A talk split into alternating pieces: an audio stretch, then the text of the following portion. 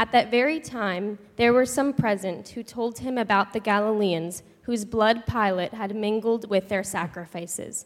He asked them, Do you think that because these Galileans suffered in this way, they were worse sinners than all other Galileans? No, I tell you, but unless you repent, you will all perish as they did. Or those 18 who were killed when the Tower of Siloam fell on them. Do you think that they were worse offenders than all others living in Jerusalem? No, I tell you, but unless you repent, you will all perish just as they did. Then he told this parable A man had a fig tree planted in his vineyard, and he came looking for fruit on it and found none. So he said to the gardener, See here, for three years I have come looking for fruit on this fig tree, and still I find none. Cut it down. Why should it be wasting the soil? He replied, Sir, let it alone for one more year until I dig around it and put manure on it. If it bears fruit next year, well and good. But if not, you can cut it down. This is the word of the Lord. Thanks be to God. Thanks, Hallie. Let us pray. Open our hearts and minds, O God, to hear the message you intend for each one of us from the word just read and the words to come. Amen. The time has come. The time is now.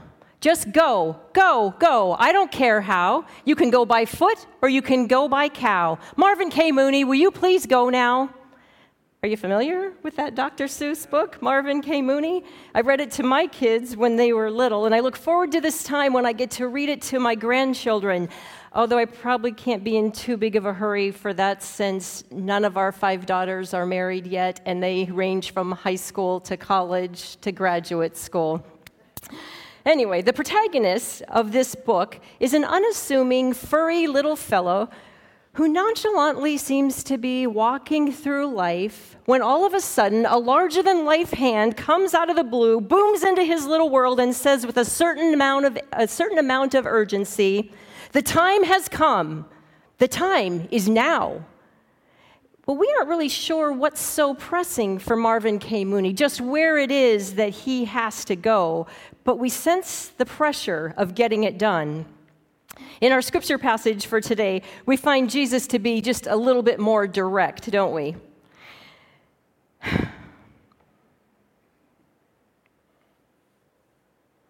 There is no question what Jesus is telling his disciples to do now. It sounds like turn or burn. And I'm hopeful that we can coax a good word out of this passage for us this morning, for us gentle Presbyterians.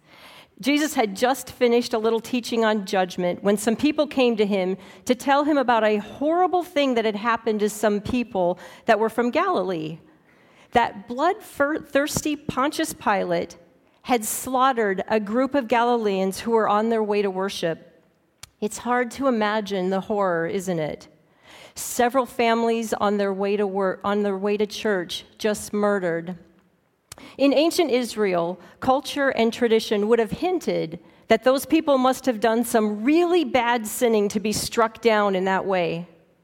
This may have been amped up just a bit more because the citizens were living in fear of that unpredictable tyrant named Pilate.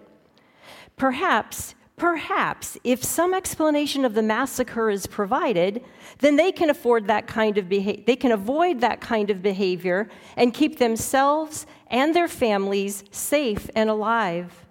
As if reading their minds, Jesus says, Do you think that because those Galileans suffered in that way, that they're worse sinners than all the other Galileans? Everyone inside is whispering, Yeah, and I'm glad I'm not a sinner like them. But Jesus clears this up in one breath and he says, No, they are no worse than you. But I tell you, if you, unless you repent, you will perish just like they did. And then Jesus gives his own example of when bad things happen to good people. A tower in Siloam fell and accidentally killed 18 innocent people. Did they do anything to deserve this? Jesus says, Nope. No more than the Haitians deserved the hurricane. No more than the Italians deserved the earthquake or the Chinese deserve the flooding. Bad things can and will happen to good people without a moment's notice.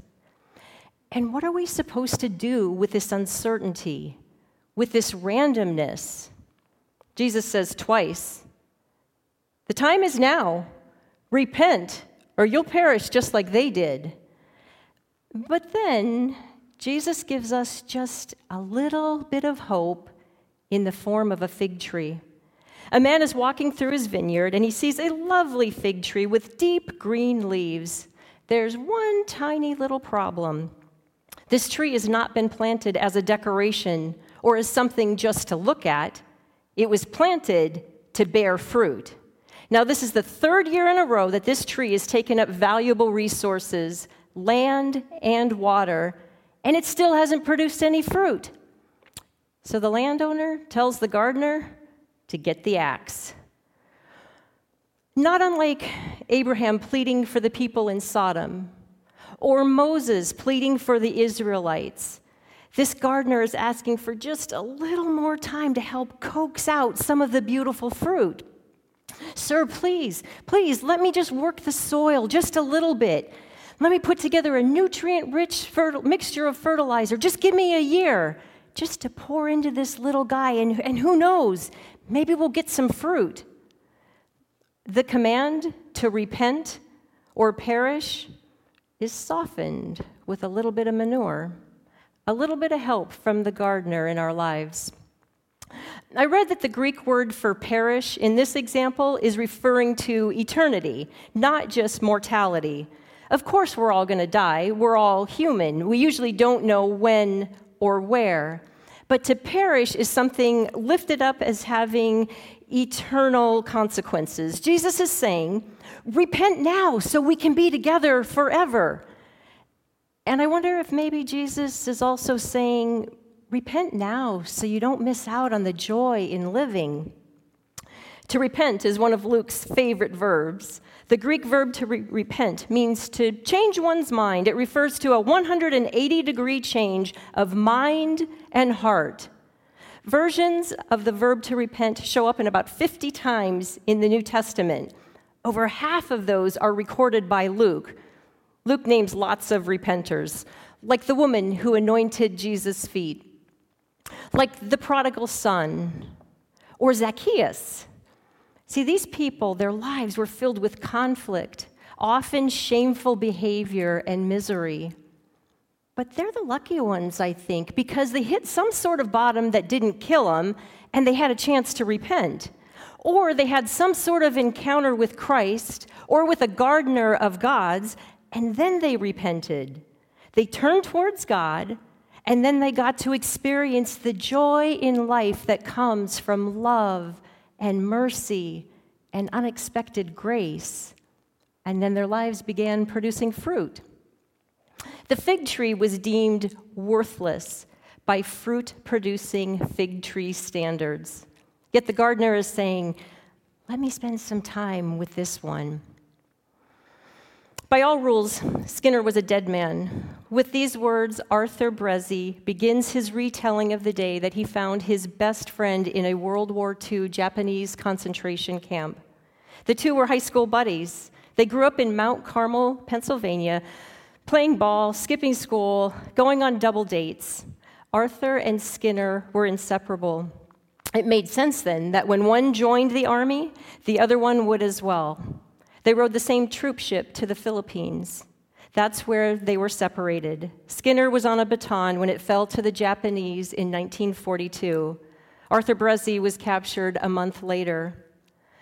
Through the prison grapevine, Arthur learned the whereabouts of his friend Skinner, who was close to death in a nearby camp. Arthur volunteered for work duty in the hope that his company might pass through the other camp. One day it did. Arthur requested, and he was given five minutes to find and to speak to his friend.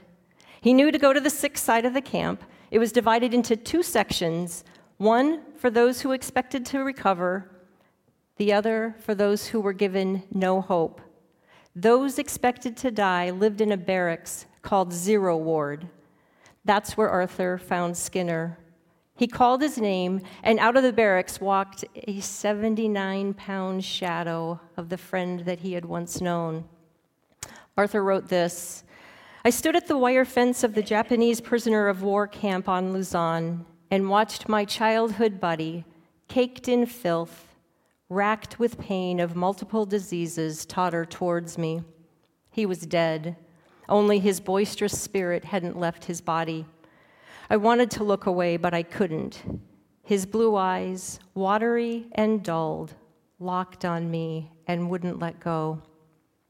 Malaria, dysentery, scurvy, beriberi. Skinner's body was a dormitory for tropical diseases. He couldn't eat, he couldn't drink, he was nearly gone. Arthur didn't know what to do or what to say. His five minutes was nearly up, and then he began to finger the heavy knot in the handkerchief that was tied around his neck. It was his high school class ring. At the risk of punishment, he had smuggled it into the camp. Knowing the imminence of disease and the scarcity of treatment, he had been saving it to barter for medicine or food for himself. But one look at Skinner, and he knew he couldn't save it any longer. As he told his friend goodbye, he slipped the ring through the fence into Skinner's frail hand, and he told him to wheel and deal it. Skinner objected. Arthur insisted. He turned and left, pretty sure that he would never see his friend alive again. What kind of mercy and love is this? It's one thing to give a, a gift to the healthy, it's one thing to share a treasure with the strong who can benefit from the gift and maybe even pay it forward.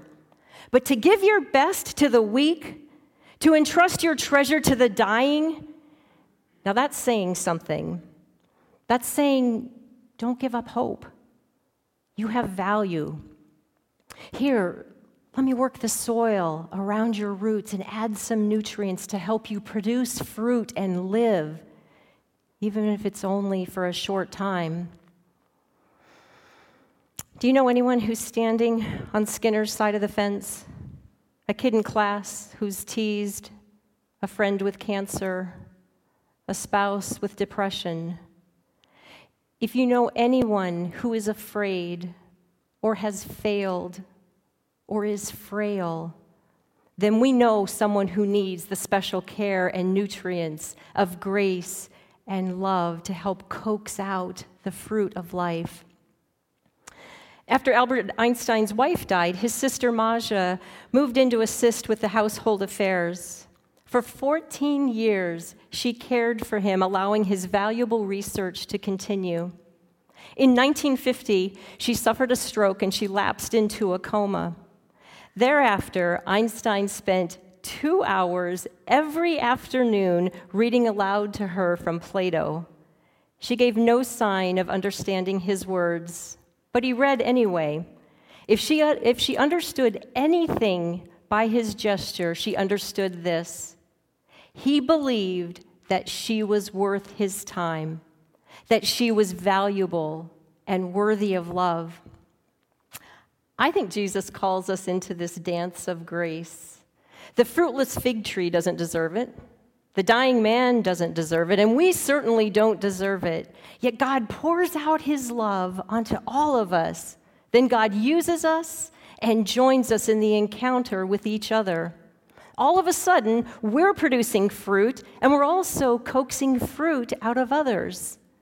And I think, I think that's the kind of joy that Jesus doesn't want us to miss. Whether we are giving or whether we're receiving. And that's why the time is now. Randy Pausch was a computer science professor at Carnegie Mellon who became acutely aware of how precious life, how precious time is when he is diagnosed with pancreatic cancer. In an effort to leave some wisdom and some stories for his three young children, Randy wrote the book The Last Lecture before he died at the age of 47. In this book, he tells the story when he and his sister were at Disney World with their parents. He was 12, his sister was 14, and their parents figured that they were now old enough to roam the park by themselves without being monitored. This was 1972.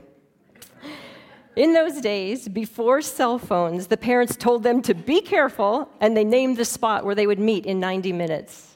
The kids were thrilled beyond belief.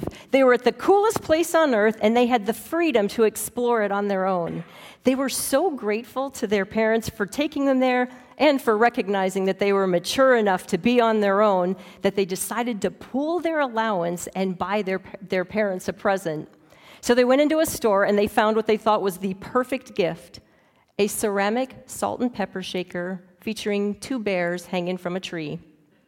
They paid their $10 and they skipped down Main Street in search of their next attraction. Randy was holding the bag, and in a horrible instant, it slipped out of his hands, crashing to the pavement. The thing broke on impact and he and his sister were in tears. An adult guest who had seen everything that happened went up to him and said, Take it back to the store. I'm sure they'll give you a new one. And Randy objected. He's, I can't do that. It was my fault. I dropped it. Why would a store give me another one? She encouraged them just to try. So they went back to the store and they didn't lie. They explained everything that had happened. The employees in the store listened to their sad story and smiled at them and told them that they could have a new salt and pepper shaker. The Disney employees even said it was their fault because they hadn't wrapped the original salt and pepper shaker well enough. Their message was our packaging should have been able to withstand the fall of a 12 year old's overexcitement. The kids were in shock, filled with gratitude, giddy with joy. Unexpected, undeserved grace does that. And one of the best things that I've discovered about God's economy is that it doesn't matter if you're on the giving end or the receiving end. The love and the mercy causes these reverberations of joy that are felt by everybody who's involved. We don't want to miss that. Fruitless fig trees are all around us. And I'm pretty sure I've had my fair share of seasons without producing much fruit. But the owner, the owner is looking for fruit. God created this world with beautiful people who need each other to bear fruit. And please do not assume that any of us sitting in church today, whether on this side of the pulpit or that side of the pulpit, are automatically the gardeners. We are in this together, and we're not going to get it right every time. But if we stay connected to the owner of the vineyard and we respond to each other with love, mercy, and grace that we have received, then maybe we can coax out some good fruit in each other. Think about where you normally spend your time and your money, where you get your hair cut, where you shop for groceries, or play golf, or play cards, or get your morning coffee, or who you sit by in the bleachers watching lacrosse, or soccer, or baseball. Do you know their names? Do you know their stories? Can you tell when your barista needs a little encouraging? You know, that's what Jesus did. He connected with the people, and he wasn't afraid to connect with the people whose lives were not producing any fruit. Actually, he seemed to dwell among those who were often getting it wrong. But he didn't do it from a place of judgment or superiority. He did it from a place of unconditional love. He went into the home of the crooked tax collector. He spoke with the adulterous woman in a public place. He touched the terminally ill, the forgotten, the outcast, the children. Jesus didn't care what kind of lifestyle they were living, and he never asked people to join me in the temple. He always went to them, and he spent time with them, building relationships, coaxing fruit. That's why Jesus was so intoxicating to be with. He was authentic and genuine. He looked people in the eyes. He used their name and knew their story. He met their needs and he stood next to them when they were judged and ridiculed and left for dead. So, you want to know what happened to Skinner? He took the ring from his high school friend Arthur and he buried it in the barracks floor. The next day, he took the biggest risk of his life. He approached the kindest of the guards and he passed the ring through the fence. The guard asked Skinner if it was valuable. Skinner assured him that it was. The guard smiled and slipped the ring into his pocket and he left. A couple of days later, the guard walked by Skinner and dropped a package at his feet sulfanilamide tablets. A day later, he returned with limes to combat the scurvy. Then came a new pair of pants and some canned beef. Within three weeks, Skinner was on his feet. Within three months, he was taken to the healthy side of the sick camp. In time, he was able to work. As far as Skinner knew, he was the only American ever to leave the zero ward alive. Both Skinner and Arthur somehow survived their ordeal. And they went, when they met up at home in Mount Carmel, Skinner brought with him a small box for Arthur, an exact copy of the high school ring that saved his life. Friends, we can't underestimate the power of love to add the nutrients and the care around the trees that seem barren. Nor can we overestimate the amount of time we have. The time has come. The time is now. Just go, go. I don't care how. You can go by foot or you can go by cow. Marvin K. Mooney, will you please go now? I said go, and go I meant. The time had come, so Marvin went. Will you pray with me? Gracious God, we are so grateful for your presence in our life, and we are so grateful that you never give up on us. We ask, Lord, that you would encourage us to be encouragers to others, that you would help us approach those who seem alone or frail or afraid, and help us, Lord, to see them, to learn their name, to hear their story, and Lord, to reach them with your love, that we might coax fruit out of them, and in doing so, maybe even coax a little fruit out of us as well. In your Son's name we pray. Amen.